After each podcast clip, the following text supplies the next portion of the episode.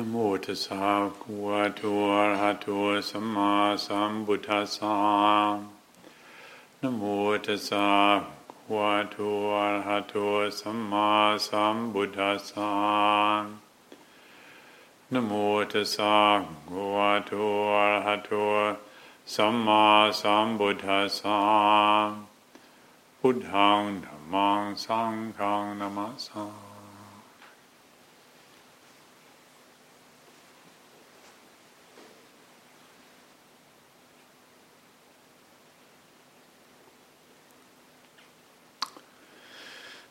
So tonight we're marking the end of the year 2019 and preparing ourselves for what comes next. And I'm sure if uh, we were to check in with each other and ask uh, how the year has been, 2019, we would we would um, all have different stories and, uh, and, what sort of a year it's been, and um, we all have somewhat different reasons for choosing to come to a place like this on an evening like this. And, but I would expect that there's something that unites us here, and that is we're all, I would expect, concerned about not wasting this opportunity we have. We could just watch the telly and go to bed early, that's true.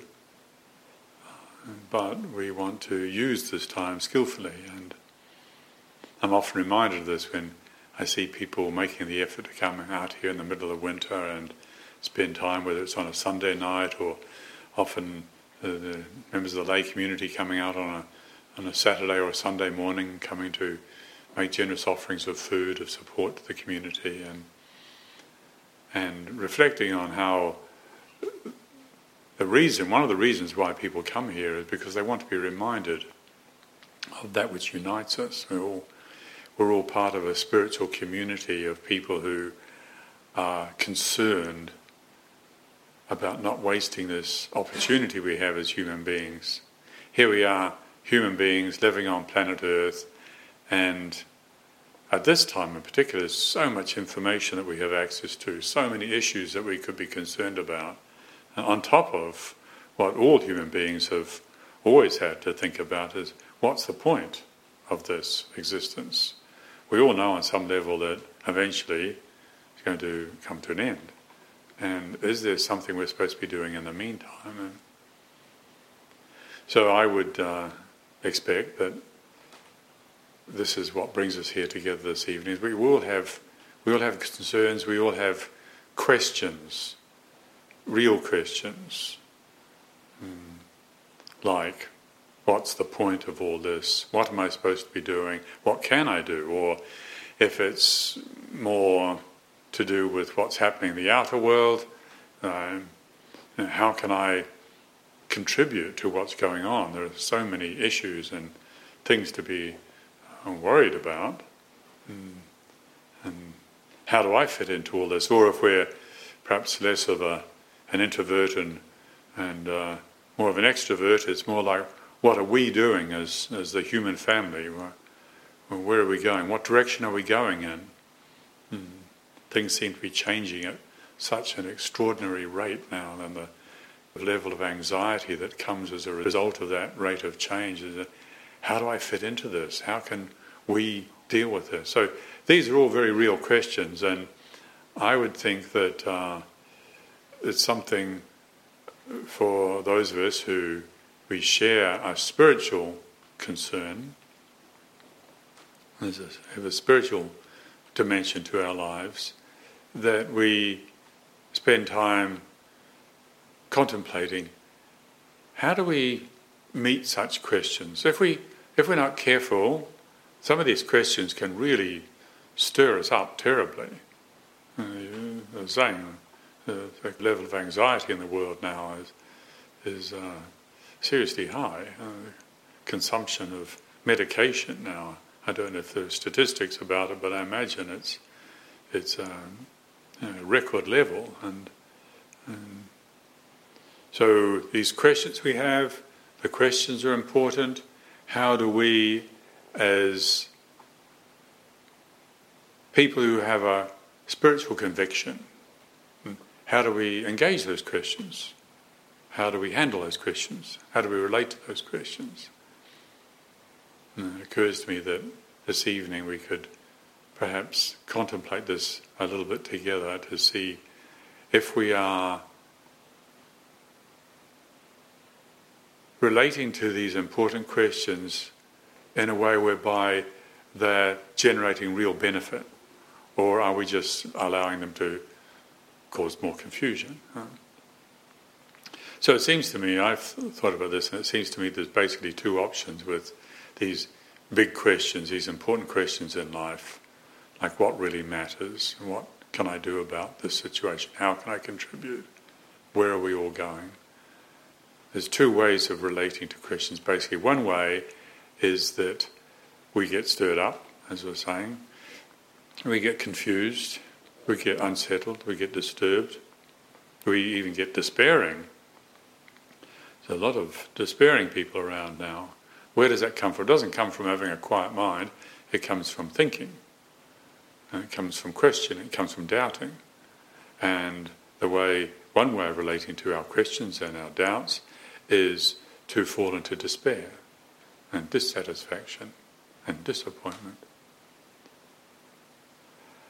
But I would suggest there's also another way that we can meet our questions, receive our questions, listen to our questions, these questions that bubble up to the surface, to receive them in a way whereby they, instead of taking us out after searching for a solution out there in the outer activity and more proliferation of the mind and, and manipulation of the outer world, instead of following that momentum, we could try, indeed we could cultivate, a way of meeting our questions whereby we allow them to draw us inwards. And we allow these questions, instead of to challenge us to go out further and become more disoriented and more disappointed and, and confused, we receive that we prepare ourselves, we train ourselves so as to receive these questions as an invitation to go inwards to actually recognize that really these questions are coming from a place of interest in getting it right. And in some ways, they're an expression of faith that there is a solution to all this confusion, all this chaos. Whether it's my personal individual confusion and chaos, or whether it's the chaos and confusion of the world, uh, there can be it can be an expression of our faith that there is a solution that gives rise to these questions. And so, one reason why I'm raising it this evening for contemplation is to suggest that we look into this and see well, how do we receive our questions and our doubts? Do we use it as an indictment? Do we read it as an indictment against our inadequacy because we, we're not all happy all the time? Sometimes we get confused and upset. Or do we are we able to listen to these questions and receive them in a way whereby they nourish contemplation. Instead of nourishing proliferation, mental proliferation, they nourish contemplation, uh, inner investigation, uh, which contributes to a feeling of actually taking responsibility for our lives. Uh, instead of following the outflow of the proliferation and finding who's to blame, what's wrong with the world, who got us into this mess, who's responsible for my mess, instead of following that momentum, to rather follow an inward investigation, to train our minds so as to listen inwardly and cultivate an increased sense of taking responsibility for this. Mm-hmm. Which, if we engage it really skillfully, could possibly lead us to the opposite. Rather than discontentment, lead us to more contentment. Maybe even lead us to insight, maybe lead us, lead us to understanding, to real solutions, things where we could really contribute. And instead of blaming the world and blaming ourselves or blaming anything, actually arrive at a clearer perspective. And so, this, of course, as you would imagine, I'm, I would be encouraging of, and this is the path of contemplation, and one reason why we put the time aside and invest energy in disciplining our faculties, training our attention so that it can become stilled and collected. Uh, a collected form of intention has got a, uh, a greater degree of clarity to it, and learning how to generate mindfulness, how to generate energy, how to cultivate trust, you know, the spiritual faculties that I was speaking about the other night. If we do this, then there's a better chance that when these real challenging questions that could be threatening arise, there's a much better chance that we'll meet them in a way that's really constructive uh, and inspiring and uplifting. We don't have to feel threatened by the chaos of the world or the chaos even of our own mind. We don't have to. Maybe we still do, but to recognize, to have confidence that this is not, we don't have to see change and imbalance as an indictment against who we are or an indictment against the world but it's something to invite inquiry, investigation.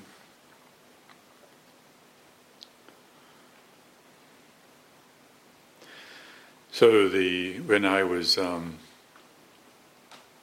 when I lived in Thailand, this is many years ago now, or mid 1970s, and the first teacher I lived with was Venerable Ajahn Tate, and I often remember the first interview that I had with him, the first time um, we went to see him, we were invited to go to his kuti, and and uh, he asked us a few questions. Us, I mean, there's this other young monk uh, and myself who went there together at the same time to to train under him, to practice with him. He asked us how we were practicing and listened, and then he gave us a little short talk, which was translated for us. And I still remember the message that he conveyed, which is so important, which is, he said, your job in this practice, in the spiritual life, and, and cultivating the heart, is to recognize the difference between the heart itself and the activity of the heart. Uh, in other words, to recognize awareness itself and the activity of awareness. Uh, uh, or in the Thai word is to recognize the jit and the argan kong jit. And this is your task, this is your job, and that was such a valuable gift to be given that at such an early stage of practice. Yeah. Because it's the case that most of us grow up not even knowing that that's a possibility. Uh, even a lot of Buddhists who purport to go for refuge to the Buddha don't realize that the Buddha is the heart itself. The Buddha is awareness itself. The Buddha stands for, the image of the Buddha stands for consciousness itself. The activity of consciousness, the activity of awareness, the activity of the heart, the Agan Kongjit, that's the world. And so when we say, I go for refuge to the Buddha, we say, as I, the most important thing in life is to cultivate consciousness itself, to cultivate awareness itself. And so most of us come from a place where we're totally caught up in the activity all the feelings, all the moods, all the thoughts, all the sensations, all the ideas, all the sounds, all the sights, all the tastes, or as the Buddha put it, all the dust of the world. But what about the space in which that dust is floating through? What about that which knows all the objects of the world? What about the knowing and the knowing itself? And so, considering this question, of how might we cultivate, how might we develop ourselves, how might we not waste this precious opportunity we have, uh, so that we are not just lost in the confusion of the world, that we're not just intimidated by the questions that arise in our minds, as important as those questions might be. Uh, how might we train ourselves, prepare ourselves, so as to really make the most of this precious opportunity? Well, of course, as you would expect, the, the Buddha's solution is to do just that, to prioritize the heart itself, to prioritize the cultivation of awareness itself. Hmm. Well, the other teacher I lived with in Thailand, Ajahn Chah, his expression that related to this was he used the image of water. Yeah. So water, water is always essentially pure. It's just we need to cultivate, we need to develop, we need to study to see all that which is added that's not essential. The essential nature of water, no matter how impure it might appear, the essential nature of water doesn't change. Water is water, it's essentially inherently pure. But there's all the extra that gets in the way, and so it is with our awareness. All the greed, hatred, and delusion, all the confusion, all the ignorance, all the conceit, all the consequence of the habits of clinging, as we would all know, it appears to sully things.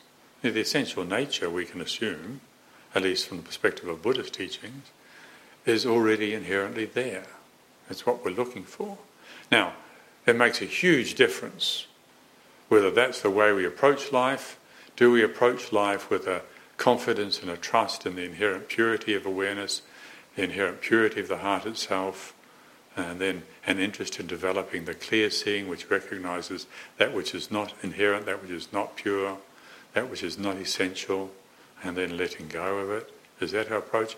Or do we approach life with the conditioned view, as, uh, well, at least I know in my case, I was brought up with a story that actually you're born damaged and you've got to spend your life striving to become worthy. You've got to strive to prove that you're lovable, that you're, that you're valuable. And this attitude of always striving to prove something, to get somewhere, to overcome something, well, there's consequences to that. And so, in this, in terms of this contemplation of how we could skillfully prepare ourselves to engage the great questions of life, uh, I think it's really worth checking to see what kind of assumptions are we operating out of. Fortunately, we now have these teachings from the Buddha which uh, that suggest that we can we don't have to believe in the idea that we're inherently damaged and we've got to prove our value. It's more a case of actually letting go of all that's extra, all these self images, all these stories, all these opinions, all the history that we carry around, all the mistakes I've made, all the problems that I've got, uh, all the hindrances I have to overcome. If we haven't understood the Buddha's teachings well enough, then even though we might be familiar with some of these practices and exercises, we can still be approaching life and approaching our practice with an idea that there's something inherently wrong with me.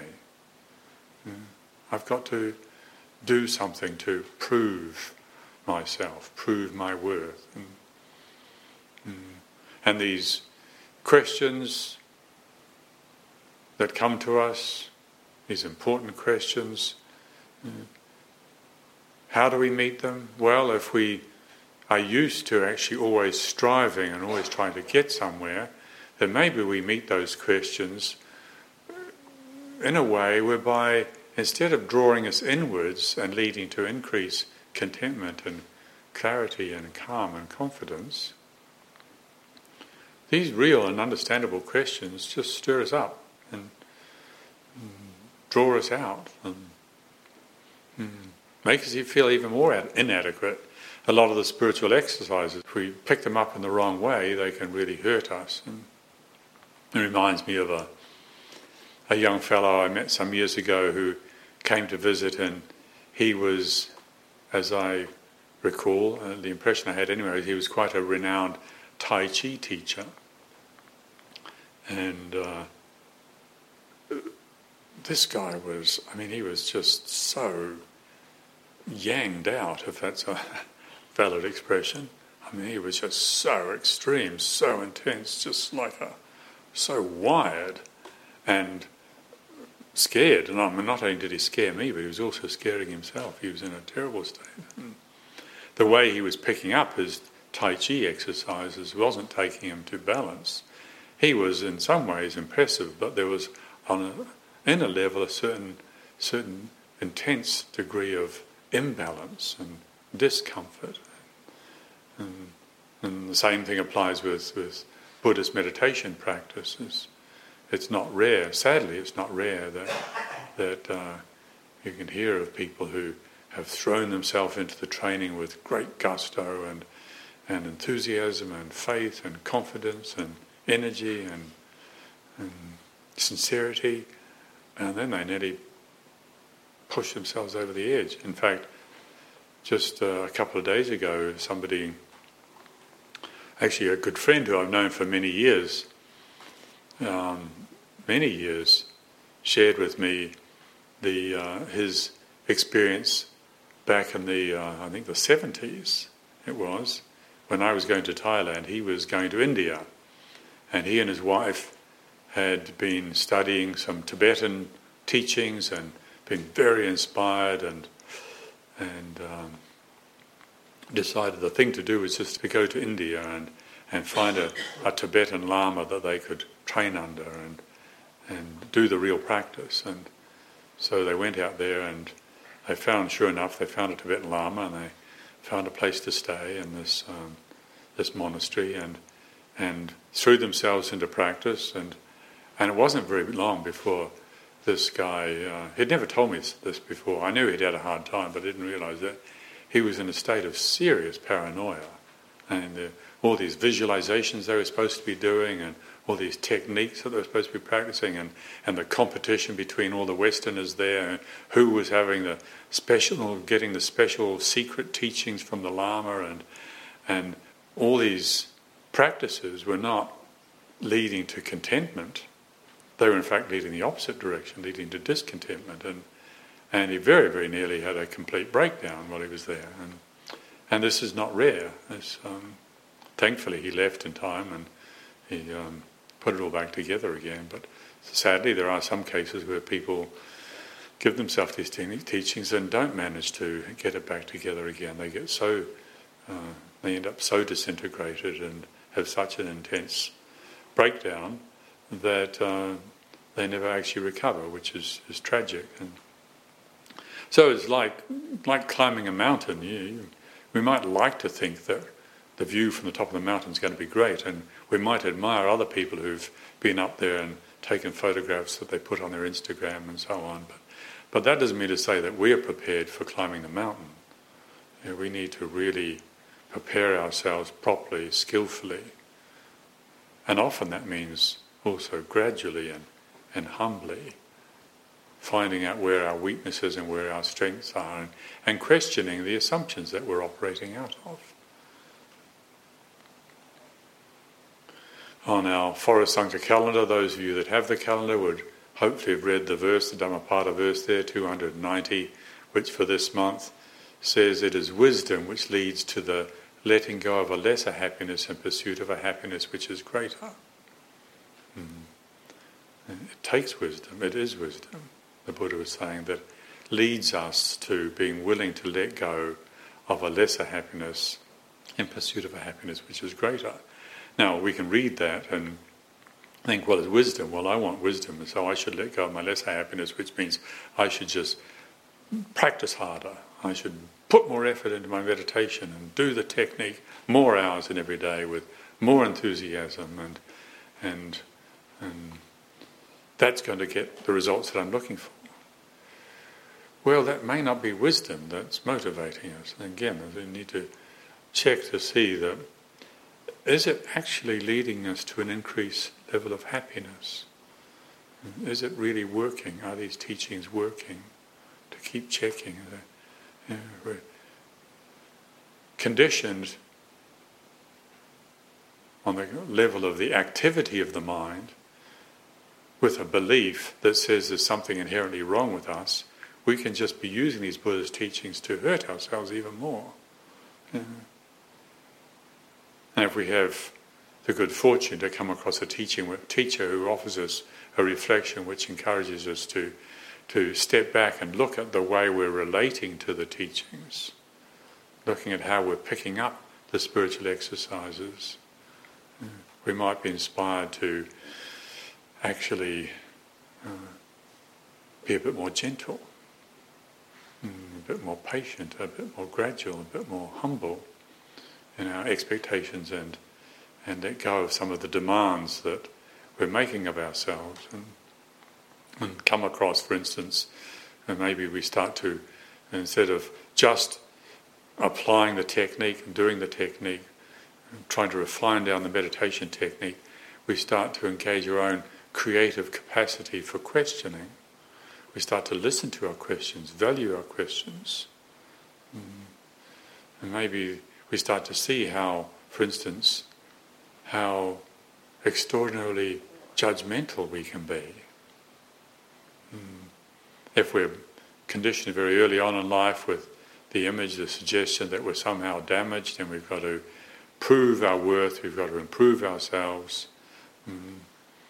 Then we can be always taking a position against where we're at. Not really meeting ourselves where we're at, not really getting to know ourselves where we're at, not really receiving ourselves where we're at, until then letting go happens, which of course is what we're aiming for, but actually fighting ourselves, judging ourselves, criticizing ourselves, judging each other, criticizing each other, fighting each other. And where's all that coming from? That's coming from the lack of real appreciation of what it means to go for refuge to the Buddha.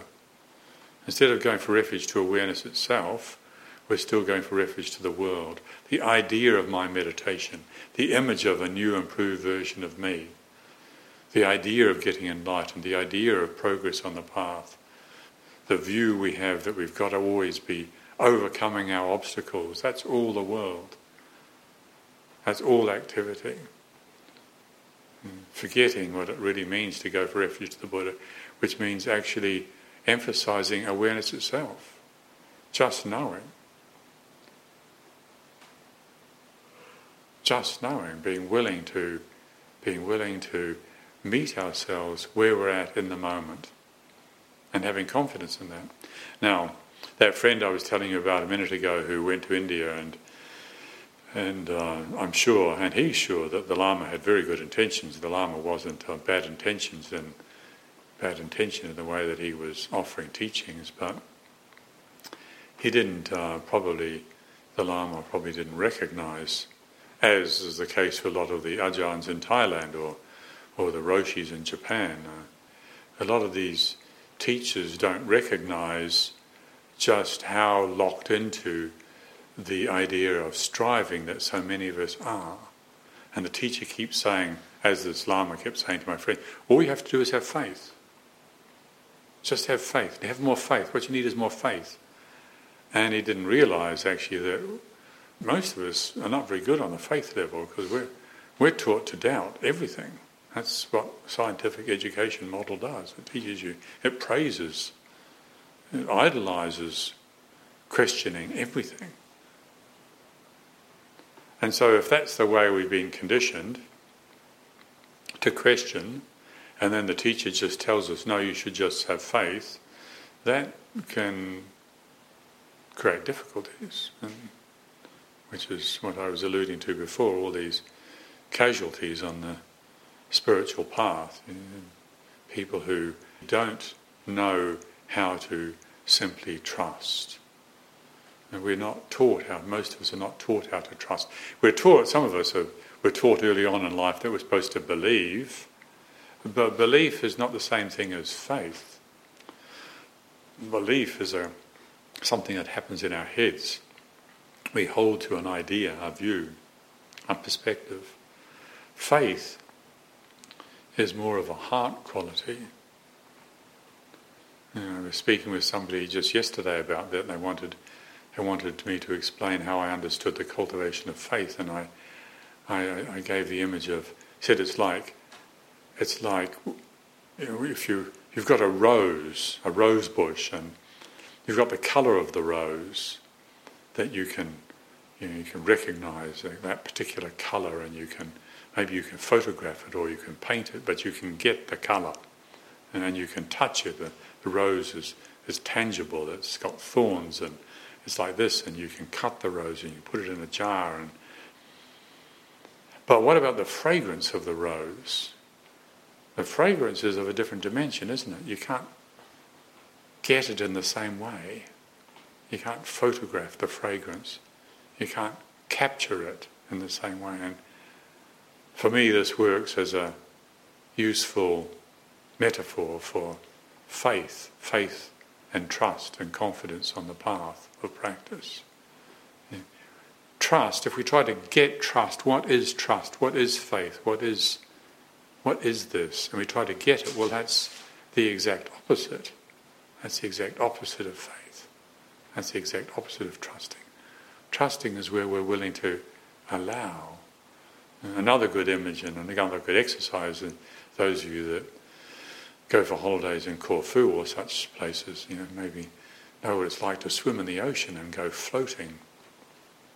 Or New Zealand, if you want to go that far. Some very nice beaches in New Zealand. And you float in the ocean. You don't have to do anything to stay afloat other than trust.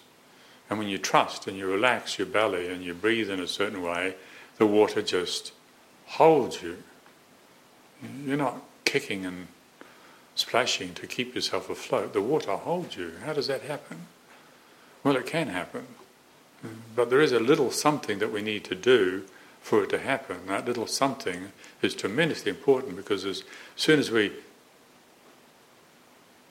contract our belly and distrust and inhibit the breathing, then we start to sink again. Hmm. And so approaching the spiritual journey when we don't even know how to trust is very, very risky business. So, once again, getting back to how do we approach life's big questions?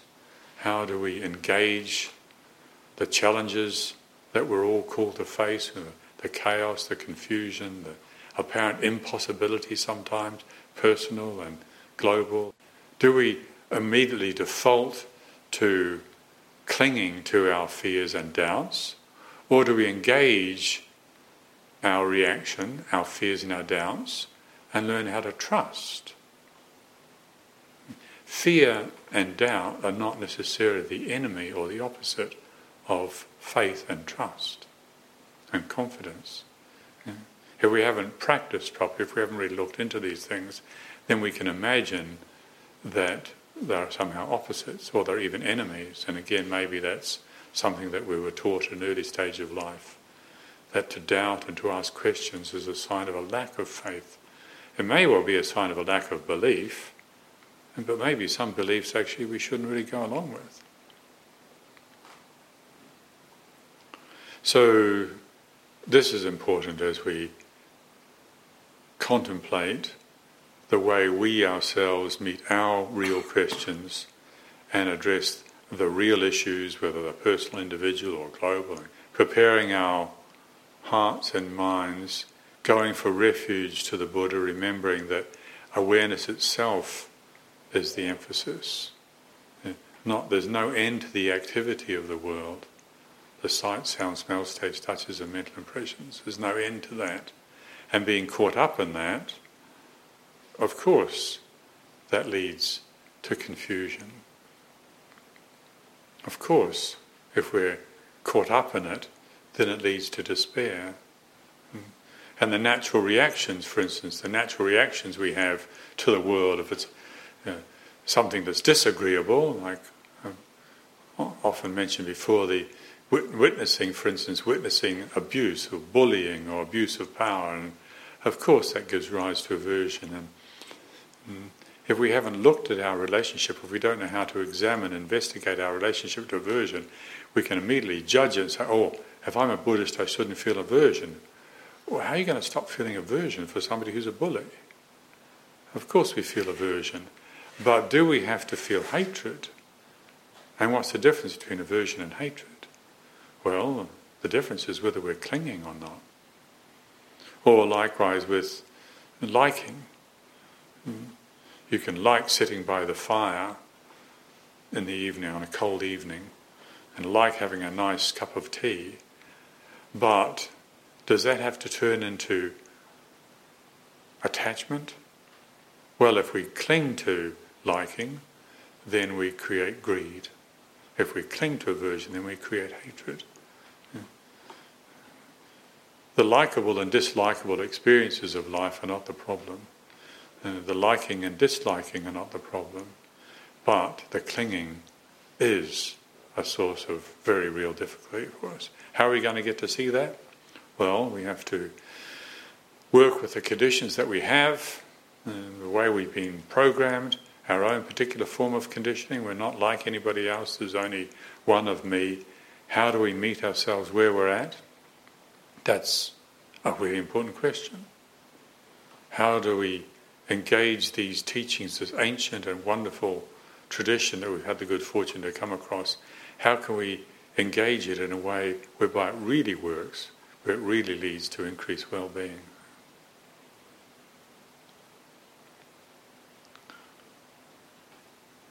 Probably some of you have heard before that I often like to talk about the difference between goal oriented practice and source oriented practice. And one reason why I like to talk about that is because it was such a, a turning point for me personally, and I've seen for a lot of other people as well, that uh, when you're conditioned with the idea that somehow you're, you're damaged and you've got to always prove your worth and strive to overcome your difficulties and achieve the goals in life, when, when, when we're conditioned in that way, and we bring that conditioning to the spiritual journey, as I was saying before, we can really tie ourselves up in knots terribly. After my first rainy seasons, I ended up in hospital. I was such a mess. They flew me down to Bangkok, and the abbot of the monastery I was living in uh, arranged me to get put into hospital, and they ran all these tests on me. Actually, they couldn't find anything wrong with me. Uh, not physically, there wasn't anything wrong with me, not really. But certainly I'd tied myself up in knots and because of the approach that I was taking to practice. So always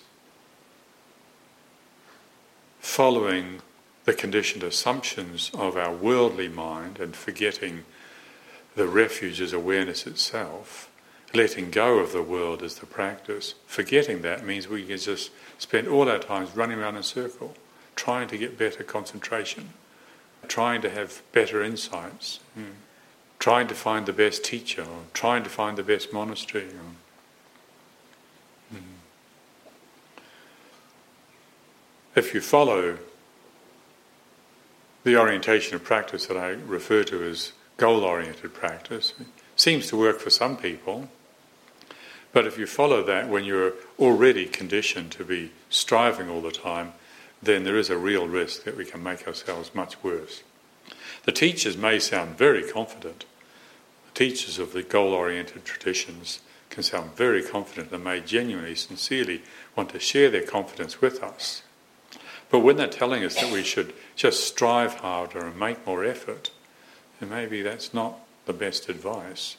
Maybe when they're giving us, uh, giving us a list of all the obstacles we have to overcome and all the insights we have to attain, and the techniques that we have to stay committed to, that may not necessarily be the kind of advice that's going to work for us.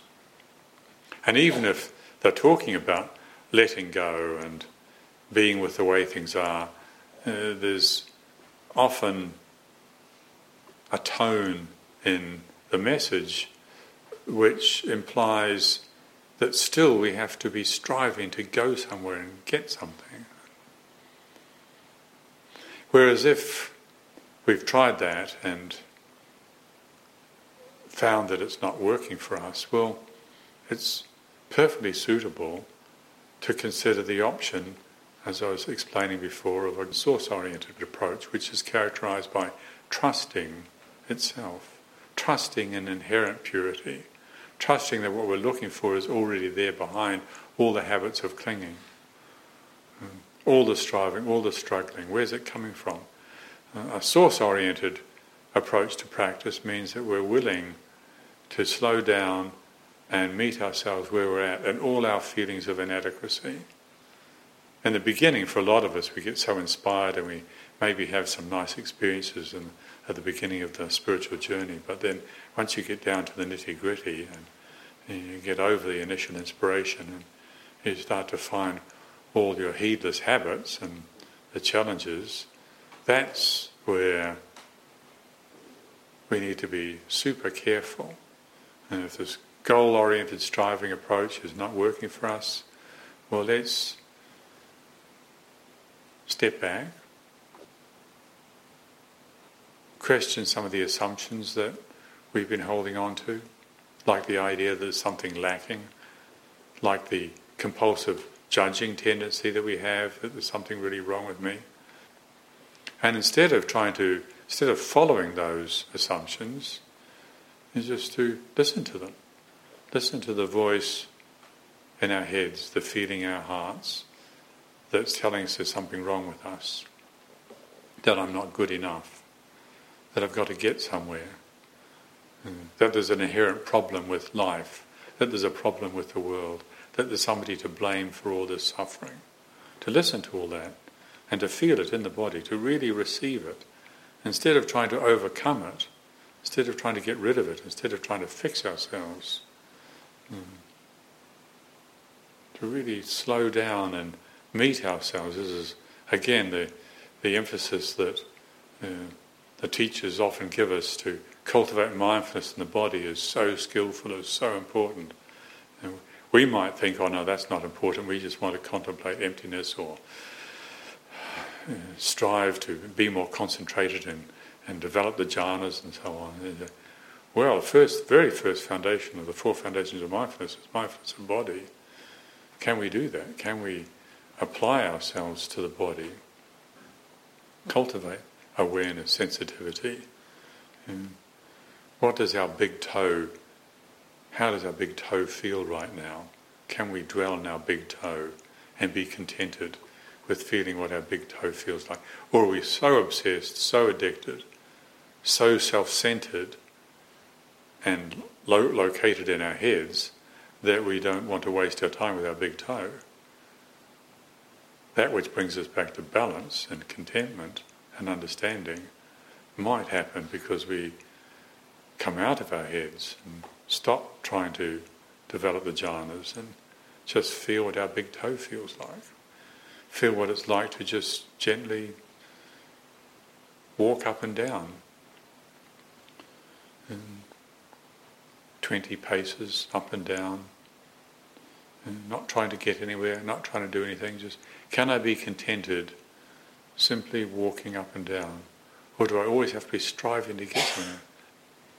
If we get interested in these such questions and in such an approach, which as I was saying is, I like to call the source-oriented approach, then maybe we see how obsessed we've been all these years. Know, trying so hard, thinking that this is virtuous. It's not virtuous to be fighting ourselves. Mm. And if that's the disposition, if that's the habit that we have, to always try to be overcoming things and getting the answers and breaking through to the insights. That's not trust, that's not faith, that's not going for refuge to the Buddha Dhamma Sangha. When I go for refuge to the Dhamma, that's like saying, may the Dhamma manifest when the Dhamma is ready. That's going for refuge. that's trusting in Dhamma. But is that what we're actually doing? Or is there still a tendency to be always thinking it's up to me? Yeah. We don't. We tend not to really trust in the Buddha. Tend not to trust in the Triple Gem. We tend to trust in ourselves. Not in a sense like the Buddha said when atahiyatano nato koinato parosya, oneself is one's own refuge, how could it be otherwise? He wasn't talking about the deluded ego self. Mm. He was talking about this being, this being. Mm. This whole being is what we need to study. This is what we need to receive. Mm. This is what we need to get to know. And so, once again, getting back to the questions that we all feel, I expect we all feel from time to time seriously challenged by, like, what's this all about? How much time have I got left on this planet here? Am I using it wisely? Am I finding real benefit? Or am I just treading water? Am I just chilling out? Am I just putting up with it? Am I really appreciating this good fortune? And how do we really appreciate this good fortune? If we're meeting ourselves and receiving ourselves and letting go of ourselves, then maybe we'll find that we'll actually be at peace with ourselves. And such questions, as I was saying in the beginning, such questions won't necessarily appear as some sort of an indictment against us there'll actually be an invitation, an invitation to look more deeply.